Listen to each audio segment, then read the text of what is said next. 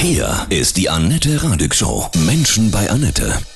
Heute mein Gast, der Gründer der Baumpflanzinitiative Heiermann for Future. Thomas Rader. Guten Morgen, Thomas. Grüße dich. Guten Morgen, Annette. Grüße dich auch. Es geht um den Harz. Da sind viele, viele Bäume kaputt. Im April 23 habt ihr Geld gesammelt und schon eine Pflanzaktion mit 15.000 Bäumen gestartet. Und jetzt am Samstag soll es nochmal wieder losgehen mit 9.000 Bäumen. Das ist korrekt, ja. Mhm. Nochmal kurz, warum sterben die Bäume im Harz so massiv? Wir müssen es natürlich auch dann beschränken auf die Fichten. Die Bergfichten sterben aus dem Grunde, dass das 2017, 18, 19 war es, glaube ich, waren es die trockenen Sommer und äh, die relativ milden Winter, die eben dazu geführt haben, dass der Borkenkäfer sich sehr gut entwickeln konnte und durch die Trockenheit geschwächten Fichten halt ja sehr leicht eindringen konnte und dann eben halt sein Werk verrichtet hat. Mhm. Betrifft das andere Wälder auch in Deutschland?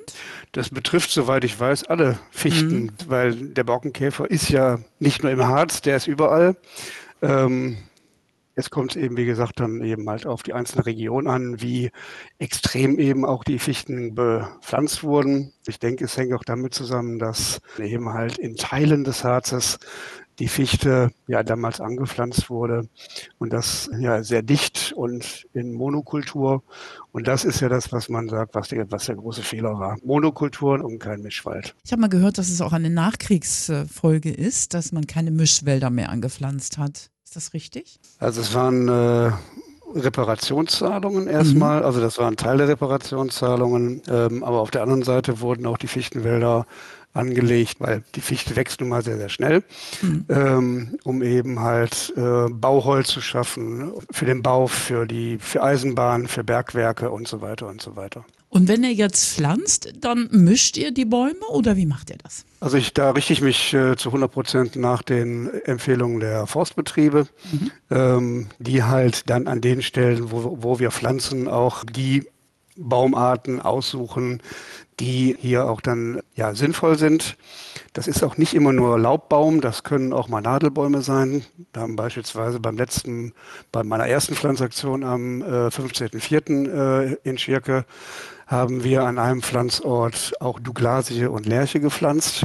Es ist also ein Irrglaube, dass äh, nur äh, Laubbäume CO2-Absorber sind, weil ich sehe auf der einen Seite das Baumpflanzprojekt auch als kleines Klimaprojekt, weil die schnell wachsenden Nadelbäume speichern auch entsprechend viel CO2. Und wir haben deshalb eben noch Nadelbäume gepflanzt, weil wir im Nachhinein dann noch Buchen pflanzen wollen. Die brauchen aber Schatten.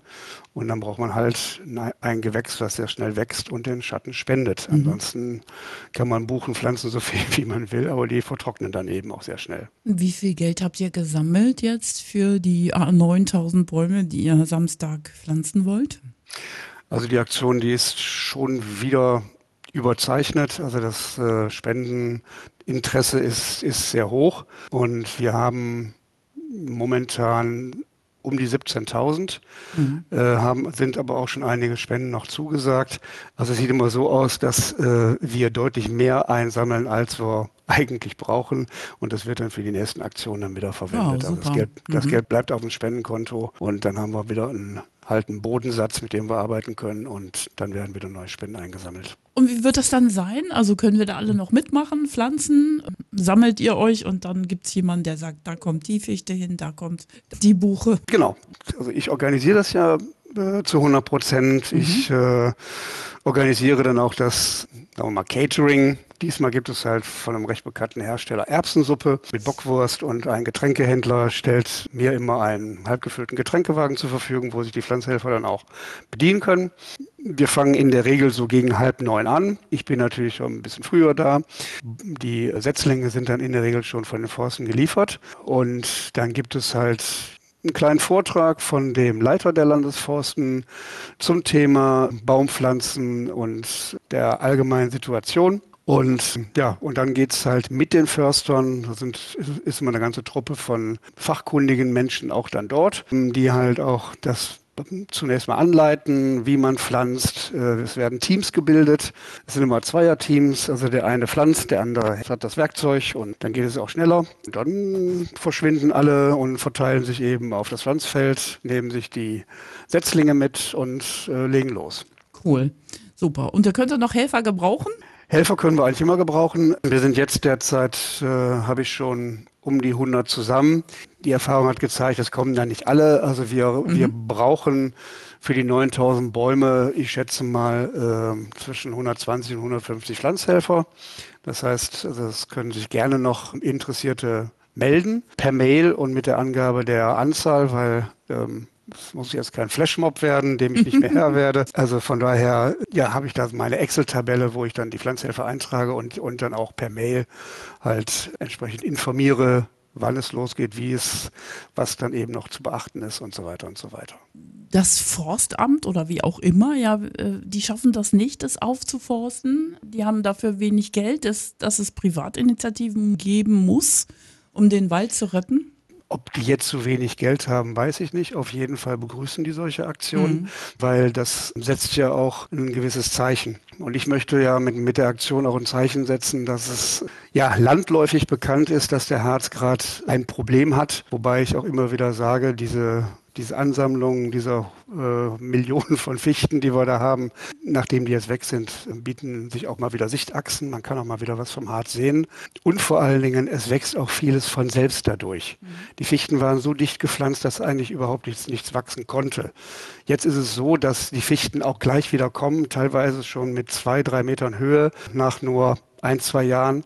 Es wachsen die Roterle von selbst, die Birken kommen, es kommt auch so der Mischwald, nur wir helfen eben halt den Landesforsten und unterstützen sie halt mit dieser Aktion. Aber die empfinden das eben halt auch als schönes Zeichen, was, was wir da setzen, dass eine Region halt selbst jetzt mal aufsteht und dafür sorgt, dass der Harz, obwohl er noch immer besuchenswert ist, das möchte ich auch betonen, noch besuchenswerter und bunter wird durch den Mischwald. Das ist eine schöne Aktion, Vorbildaktion für andere Waldgegenden. Ne? Es gibt ja zig Pflanzaktionen.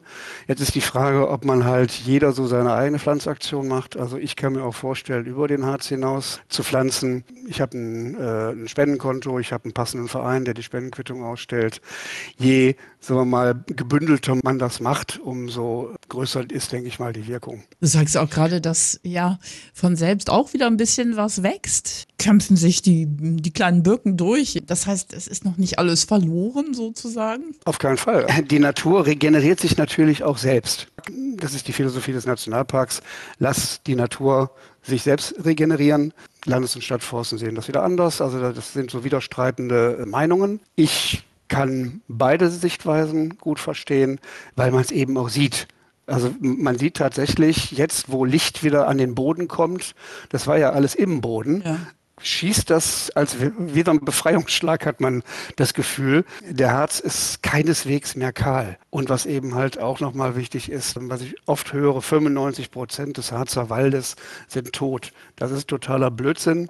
Äh, vielleicht sind 95 Prozent des Fichtenwaldes, aber der Harz ist nicht nur Fichte. Das sind ganz bestimmte Regionen, wo eben halt das Baumsterben massiv gewesen ist.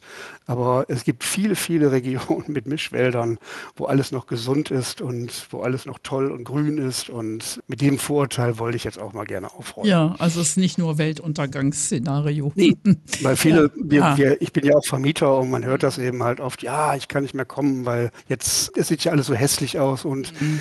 Wenn man mal wirklich, mal wirklich hinschaut und einfach mal diesen neuen Waldumbau, diesen modernen Waldumbau einfach mal live erlebt, das ist auch ein riesiges Erlebnis. Wenn man sieht, wie die Wildkräuter, der Fingerhut, ich weiß nicht, auf 1,50 Meter wachsen, der Harz ist bunt geworden, äh, grün ohne Ende, also das, ähm, und man läuft auch mal wieder durch die Sonne und nicht durch den dunklen Fichtenwald, mhm. was vielleicht auch mal positiv zu sehen ist. Mother Earth ist sehr stark, ne? Das wird immer ein bisschen Absolut. auch unterschätzt. Ja, ja. Mhm. richtig. Genau. Was ist dein Lieblingsbaum, Thomas?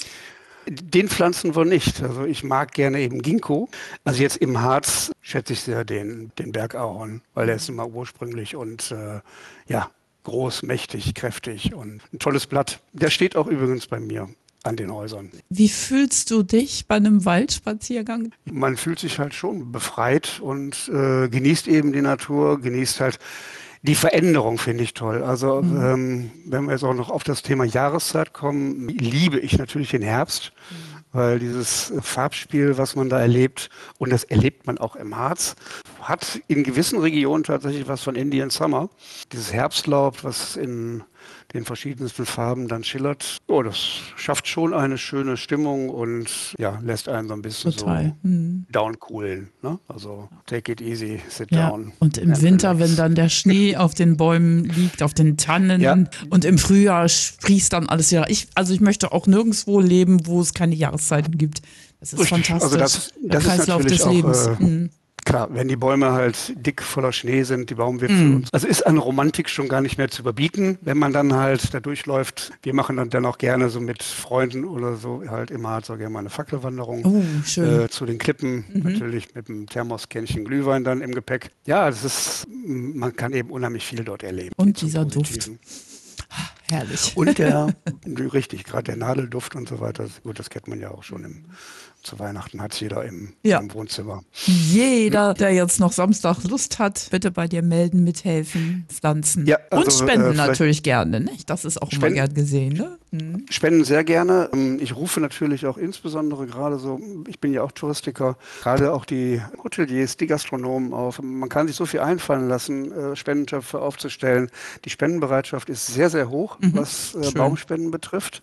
Und ich sehe das ja, wie viel zusammenkommt. Wie gesagt, ich habe 2019 die Initiative ins Leben gerufen und habe dann halt über die Jahre eben während Corona konnte man ja nicht pflanzen, haben wir eben weitergesammelt und Dementsprechend kommt da immer anständig was zusammen. Es sind auch viele Unternehmen, die sich da mittlerweile dranhängen und spenden. Und wie gesagt, wer, Pflanz, wer als Pflanzhelfer agieren möchte, als Freiwilliger, der schickt mir eine E-Mail an kontakt.heiermannforfuture.de, schreibt sich äh, Heiermann wie der Heiermann, wie das alte Fünf-Mark-Stück. Da kommt es auch mit EI, äh, mit einer 4 in der Mitte und dem Future. Ja, und dann bitte die Zahl angeben, die da kommt, damit ich das auch dann halt noch handeln kann. Das muss jetzt auch, das kann diese Aktion sein, das können aber weitere Aktionen sein auf der Webseite heiermannforfuture.de. Und da ist auch der Spenden. Genau, da ist auch das Spendenkonto, mhm. da ist im Grunde genommen alles hinterlegt. Wir haben für jede Spendenaktion äh, haben wir quasi einen eigenen Bereich, wo wir eine Spenderliste haben, wo wir dann halt auch die Beschreibung haben, Bilder hinterlegen, die Geodaten, Kartenmaterial, wo die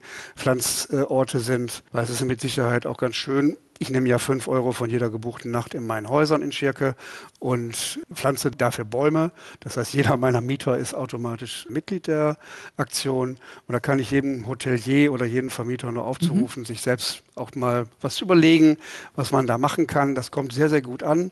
Und die Familien freuen sich schon darauf, in ein paar Jahren auch mal wieder zum Pflanzfeld zu gehen und dann wirklich ihren Kindern zu sagen, guck mal hier, dadurch, dass wir hier im Harz Urlaub gemacht haben, ist dieser Wald jetzt so schön gewachsen. Hm. Welches Hotel hast du?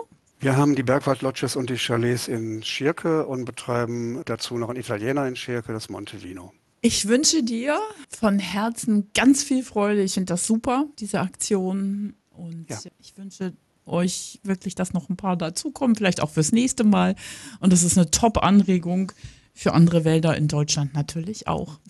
Auf jeden Fall. Auf den schönen Harz. Alles Liebe ja. von Herzen, Thomas Rader. Lieben Dank, Annette.